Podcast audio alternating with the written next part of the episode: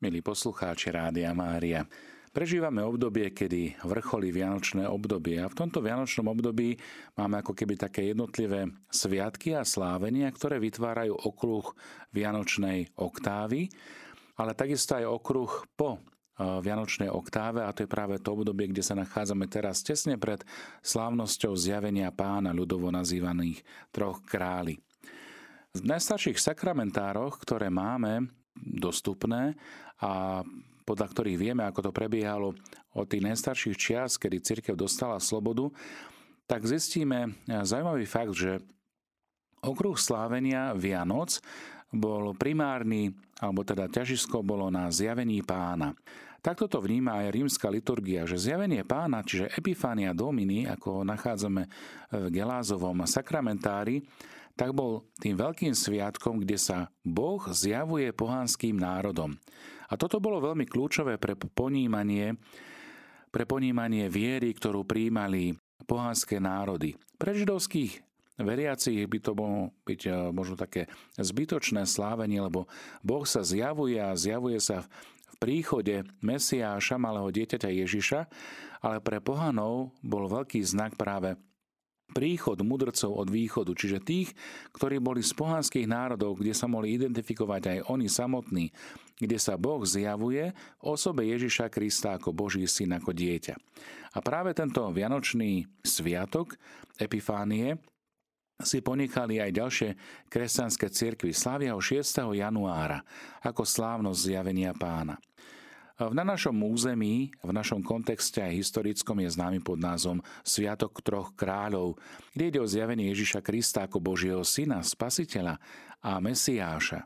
Počas tohto sviatku na našom území sa zvykli posvedcovať domy, požehnávať príbytky, pričom nad dvere kňaz napísal podľa aktuálneho roku výraz v tvare 20, súčasne C plus M plus B 23. Čo to znamená? Christus manzione benedica, to sú skrátky CMB. Kristus nech žehná tento dom, pričom sa zapíše aj aktuálny rok 2023. Toto sa však často chybne vysvetľuje ako GMB podľa začiatočných písmen údajných mien troch kráľov. Tieto nepoznáme, len ľudová tradícia si zamenila C za G a tak vznikol Gašpar, po latinsky Kasparus, čo vlastne je Christus. Čiže to je to CMB. Potom tam vznikol Melichár alebo Melchior a Baltazár. Na miesto písmena B Benedikat. Čiže CMB vzniklo ako GMB podľa začiatočných písmen údajných mien troch kráľov. Vráťme sa ale späť. Na východe už od 3. storočia bol 6. január sviatkom zjavenia pána. Cirkev si v ňom pripomenula tri zázraky. A to bol príchod mudrcov od východu, potom to bola udalosť Ježišovho krstu a jeho prvý zázrak na svadbe v Káne Galilejskej. Neskôr, v 4. storočí, sa tento sviatok rozšíril aj na západnej strane cirkvy, kde liturgia a posvetné čítania omše kládli dôraz predovšetkým na poklonu mudrcov z východu. Títo učenci z Perzie boli v apokryfných eh, spisoch a náboženských legendách prevažne zobrazovaní ako traja králi s vymyslenými menami Kasparus, Melchior a Baltazar, čiže po našom Gašpar, Melichar a Baltazar. Hoci evanieliový záznam tohto príbehu, ktorý nachádzame v druhej kapitole Matúšovho evanielia v prvých 12 veršoch, o ich počte či kráľovskej hodnosti a menách vôbec nič nehovorí.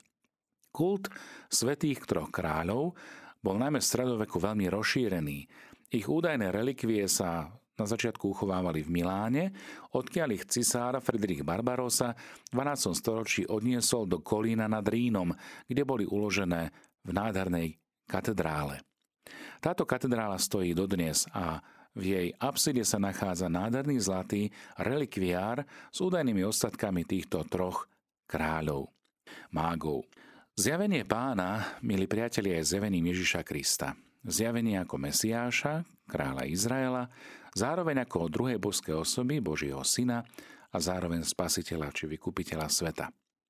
Spolu s Ježišovým krstom v rieke Jordán a so svadbou na káne Galilejskej sa slávi poklona Ježišovi zo strany mudrcov, ktorí prichádzajú z východu. Preto aj v Betlehemoch sa zvykli doplňať tieto tri postavy kráľov až po sviatku zjavenia pána. Dovtedy aj jasličky, ktoré sa zvykli stavať, tak boli bez týchto kráľov, bez tohto zjavenia pre pohanov a idylu dotvárali len pastieri, stáda a betlehemčania. Po 6. januári sa doplňali aj v chrámoch i rodinách do Betlehema free figurky troch mágov alebo troch kráľov spolu so sprievodom. A tak nachádzame okrem ovečiek alebo nejakých zvierat, ktoré boli v stajni, či to bol vol alebo osol, nachádzame v Betleheme aj zvieratá, ktoré boli, ktoré boli neznáme a pre ľudí mohli e, budiť aj určitý dojem takého niečoho exkluzívneho. A tak vidíme tam napríklad ťavu, vidíme tam slona, alebo vidíme tam arabského plnokrvníka. Čiže traja králi, ktorí prichádzajú do Betlehema a ako čítame v Matúšovom evaníliu, neprichádzajú už do jaskinky, ale prichádzajú do domu. Toto je zaujímavý detail, ktorý Matúšovo evanílium dáva, že prichádzajú do domu. Nachádzajú svetú rodinu a dieťa Ježiša v dome, v Betleheme mudrcoch, ktorí sú predstaviteľmi okolitých pohanských náboženstiev, Evangelium podľa Sv. Matúša vidí prvotiny národov. Národov, ktoré príjmajú Evangelium, čiže dobrú zväzť o spáse skrze vtelenie. Príchod mudrcov do Jeruzaléma s cieľom pokloniť sa židovskému kráľovi ukazuje, že v mesiášskom svetle Dávidovej hviezdy hľadajú v Izraeli toho, ktorý bude kráľom všetkých národov. Čiže nie len Izraela, ale všetkých národov, áno aj tých pohanských. Ich príchod teda znamená, že pohania môžu objaviť Ježiša a môžu sa mu klaňať ako Božiemu synovi, ako záchrancovi, spasiteľovi sveta, celého ľudského pokolenia. Len ak sa obrátia k Židom a príjmu od nich mesiášske prislúbenie, ako sa nachádza aj v starom zákone. Toto vyjadrenie nachádzame v katechizme katolíckej cirkvi, v bode 528. Zjavenie Epifánia, zjavenie pána zvestuje, že všetky národy vstupujú do veľkej rodiny patriarchov a nadobúdajú výsady vyvoleného Božieho ľudu. Útek do Egypta a povraždenie betlehemských chlapcov neviniatok sú prejavom toho, ako temnota a zlo odporuje svetlu a láske. Do svojho vlastného prišiel a vlastní ho neprijali, napíše neskôr svätý Apoštol a evangelista Ján v prológu. Prišiel do svojho vlastného a vlastní ho neprijali. Vo chvíli, kedy Mária v očakávaní požehnanom stave hľadá nociach spolu so svojím ženíchom Jozefom, Betlehemčania ich nepríjmajú a tak nachádzajú až za mestom jaskyňu či maštalku, kde pastieri ukrývali pred nepohodou počasia svoje stáda neprijatý svojimi vlastnými. Celý Kristov život môžeme povedať, že je poznačený týmto neprijatím alebo prenasledovaním. A jeho vlastní majú na ňom veľký podiel spolu s ním. Jeho návrat z Egypta pripomína exodus starého zákona, vyslobodenie vyvoleného Božieho ľudu. A predstavuje tak Ježiša ako definitívneho osloboditeľa, ako toho, ktorý vyvádza z Egypta svoj ľud ako nový Mojžiš. Vo viacerých chrámoch sa na sviatok zjavenia pána troch kráľov konajú aj tzv. betlehemské hry alebo trojkráľové koncerty. Na sviatok krstu Krista pána sa od roku 1969 slávi osobitným spôsobom ako sviatok, a to v nedelu po sviatku zjavenia pána. Vrátim sa ešte na chvíľočku ku ohláseniu dátumu Veľkej noci a pohyblivých sviatkov, ktoré má starobilú tradíciu práve z rímskeho Martyrológia. To je kniha, ktorá sa čítala e, v, najmä v kláštoroch, ale potom neskôr aj v katedrálnych chrámoch, kde sa oznamovali dôležité dátumy. A práve na Sviatok zjavenia pána Epifánie sa oznamoval aj deň, kedy sa bude sláviť Pascha, čiže Veľká noc. Liturgický kalendár, ako ho poznáme, dnes sa utváral postupne a jeho počiatky siahajú až prvokresťanskej tradícii. Mnohé sviatky sa v tom čase ešte neslávili, prípadne mali úplne iný charakter, alebo mali iné miesto v kalendári. No a tak podobne to bolo aj so sviatkami narodenia pána, alebo už spomenutej teofánie, či epifánie, bohozjavenia, spasiteľa. Je známe, že na kresťanskom východe sa sviatok narodenia pána slávil v počiatkoch spolu s bohozjavením, čiže so zjavením pána 6. januára. Počiatky môžeme vidieť aj v aktivitách gnostikov, to bola taká kresťanská sekta, ktorá mala blúdne učenie o Ježišovi a považovali sa za osvietených, lebo majú väčšie poznanie v úvodzovkách ako ostatní ľudia. Pretože v tento deň bol dňom narodenia Eóna, hlavného boha Alexandrie, a gnosici pokladali Krista za jedného z týchto úvodzovkách eónov. Vieme, že to nie je pravda. Ježiš Kristus je Boží syn, spasiteľ sveta. No a v opozícii k tejto bludnej náuke ortodoxné církvy chránili svoje stanovisko a svoju posvetnú náuku. Proti tejto heréze sa bránili sviatkom bohozjavlenia.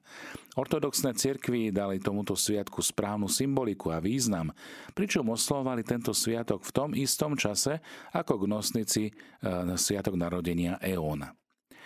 Sviatok sa v tom čase oslavoval na východe spolu s narodením pána 6. januára, kým na západe sa narodenie slávilo ešte pred bohozjavením, čiže zjavením pána. Predchalcedonské východné cirkvy dodnes slávia tento sviatok dodnes spolu so zjavením pána 6. januára. Na východe narodenie slávili 25. decembra, pravdepodobne len Ariáni, tiež jeden z blúdnych smerov prvokresťanskej komunity v Antiochii.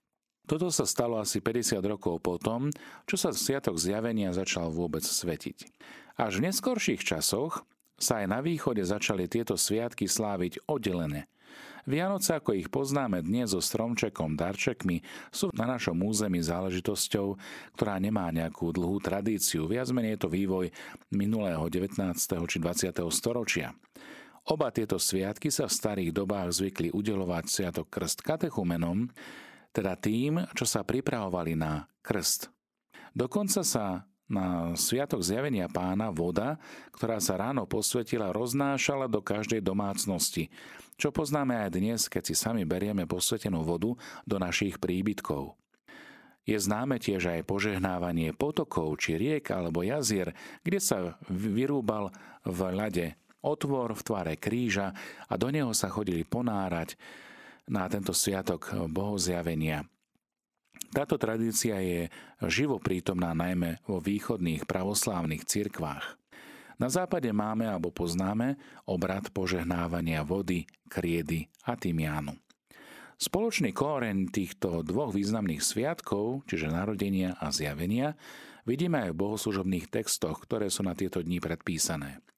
Bohoslužobný program napríklad vo východnej grécko-katolíckej cirkvi alebo pravoslávnej je vlastne kópiou celého programu, ktorý konáme počas narodenia pána. Máme tu cárske časy, večeren s liturgiou svätého Bazila Veľkého alebo Veľkej povečerie a tak ďalej. Prežívame sviatky spoločne duchovne sústredení, veríme a žijeme skutočnosť, ktorú budeme radosne spievať aj počas veľkých povečerí, známej piesni S nami Boh – Milí priatelia, v západnej cirkvi máme v tento deň e, tradíciu, kedy sa na slávnosť zjavenia pána krátko po evanieliu, či už sám kňaz, alebo ak je prítomný tak diakon, prípadne aj spevák, môže podľa pradávnej tradície ohlásiť zambóny deň paschy, čiže deň Veľkej noci a z toho vyplývajúcich pohyblivých sviatkov. Tento text budeme počuť aj my 6 januára v našich chrámoch. Ja trošku predbehnem a prečítam vám jeho znenie. Milí bratia a sestry, Pánova sláva sa nám zjavila a vždy sa bude zjavovať medzi nami, až kým on sám nepríde. V rytmoch a striedaní času si pripomíname a prežívame tajomstvá spásy. Centrom celého liturgického roka je posvetné trojdnie ukrižovaného, pochovaného a skrieseného pána, ktoré vrcholí v nedelu na Veľkú noc v tomto roku 9. apríla. V každú nedelu, ktorá je Veľkou nocou týždňa, Svetá Cirkev sprítomňuje túto veľkú udalosť spásy, ktorej Kristus premohol hriech a smrť. Z Veľkej noci pramenia všetky sveté dni. Začiatok pôstneho obdobia, Popolcová streda, 22. februára. Na nebo stúpenie pána, 18. mája. Zoslanie Ducha Svetého, 28. mája. Prvá adventná nedeľa, 3. decembra. Aj na sviatky Svetej Božej Matky, Apoštolov a Svetých je pri spomienke na všetkých verných zosnulých Církev putujúca na zemi ohlasuje Veľkú noc svojho pána. Kristovi, ktorý bol, ktorý je a ktorý príde, pánovi času a dejín, neprestajná chvála na veky vekov. Amen. Milí priatelia, toto je znenie ohlásenia dátumu Veľkej noci, ktoré budeme počuť v našich chrámoch na deň zjavenia pána. Pozrime sa ale na druhú nedelu po narodení pána. To je sviatok, ktorý v západnej cirkvi poznáme ako Sviatok Krstu Krista pána. Ten bude teraz 8. januára. Krst Ježiša Krista v rieke Jordán je dôležitým medzníkom v jeho pozemskom živote, pretože je začiatkom jeho verejného účinkovania. Evanielia hovoria niečo o detstve Ježiša Krista, hovoria o tom, čo sprevádzalo jeho narodenie, hovoria o tom, ako museli utekať pred Herodesom a jeho vojskom do Egypta. A potom je ako keby Evangelium ticho. Toto posvetné ticho zahrania obdobie tzv. skrytého života Ježiša. Vieme, že z Egypta postupne prichádzajú Jozef a Mária spolu s dieťaťom Ježišom späť do Izraela a uchytia sa v Nazarete.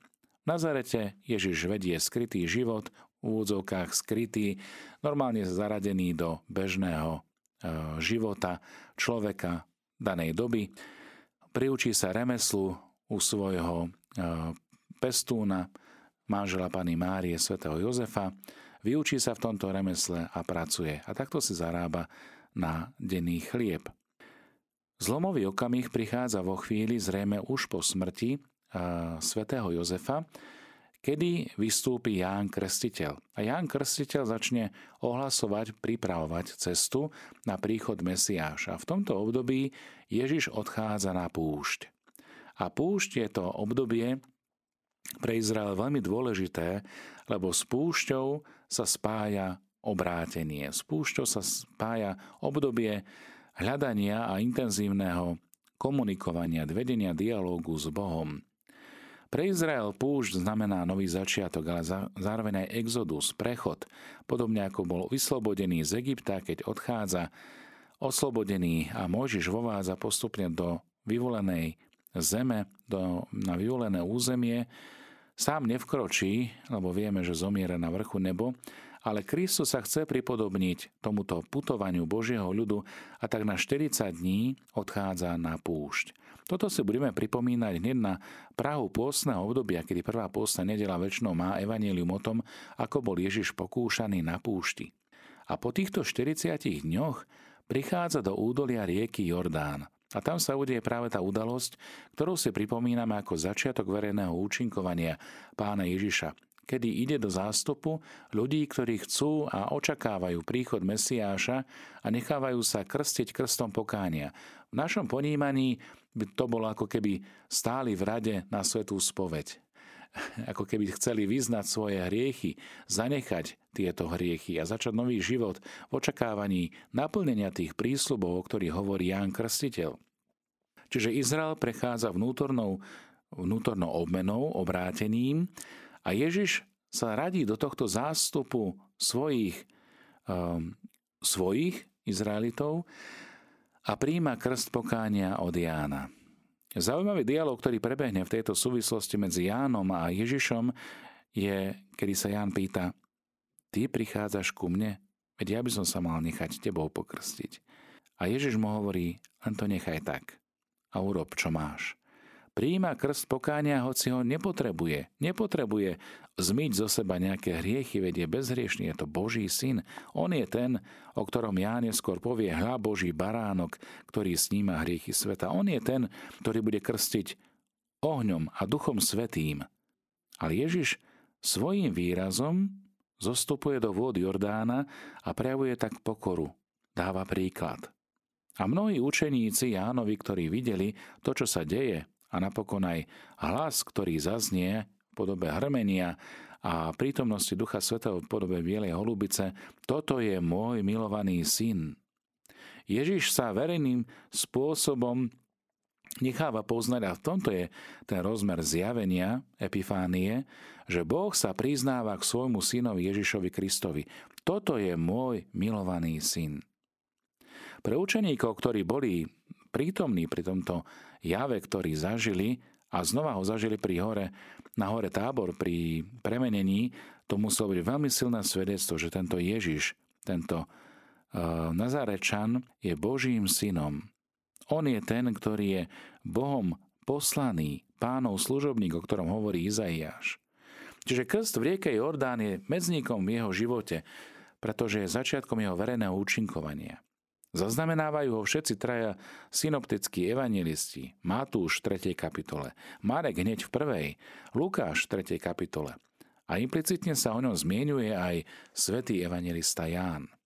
Pôvodne si ho církev pripomínala spolu s poklonou troch mudrcov, ako sme už spomínali v predchádzajúcom stupe, a s prvým Ježišovým zázrakom na svadbe v káne Galilejskej. Na Sviatok zjavenia pána 6. januára si teda pripomíname tieto tri rozmery zjavenia.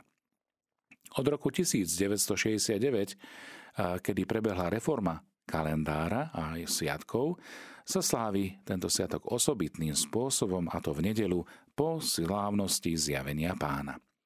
Vešperami v nedelu krstu Krista pána sa zároveň končí Vianočné obdobie – až do 22. februára, kedy Popolcovou stredou vstúpime do pôstneho obdobia, budeme prežívať tzv. prvú časť eh, liturgického obdobia, ktoré nazývame cezročné.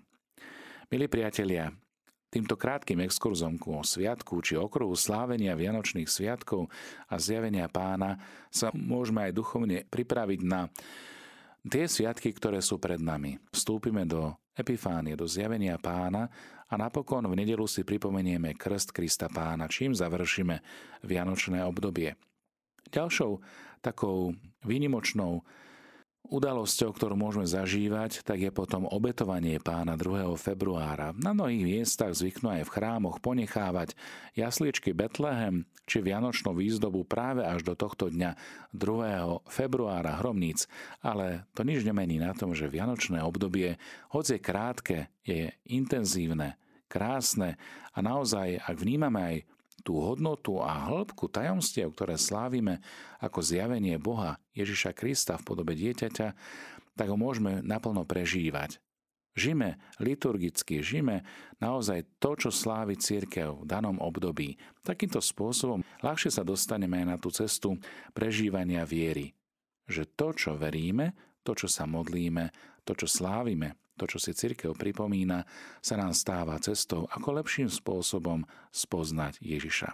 Aj toto je jeden z pokladov viery, na ktoré sa môžeme zamerať a ktoré chceme aj ponúknuť iným.